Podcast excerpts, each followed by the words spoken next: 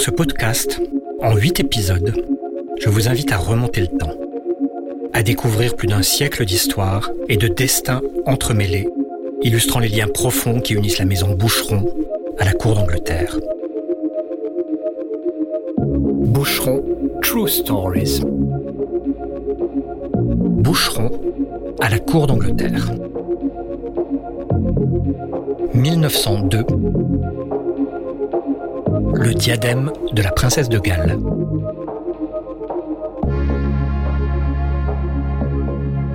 Du 16 mars 1901 au 1er novembre de la même année, le voyage officiel avait duré sept mois et demi.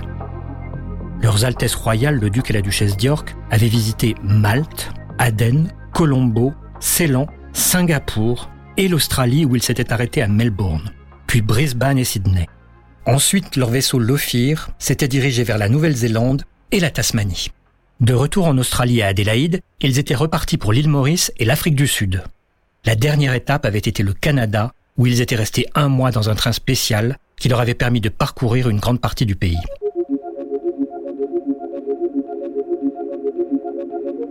De ce long périple, ils avaient rapporté des malles entières de présents officiels. L'un de ces cadeaux arrive chez Boucheron le 21 avril 1902. 675 diamants offerts par la De Beers, la société exploitant les mines de diamants d'Afrique du Sud.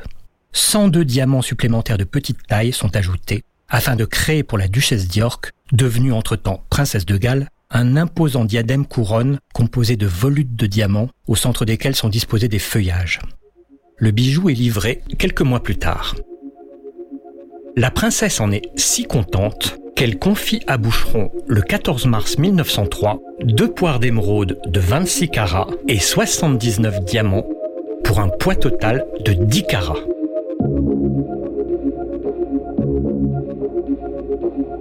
Thank you for listening. We hope you enjoyed this Boucheron True Story.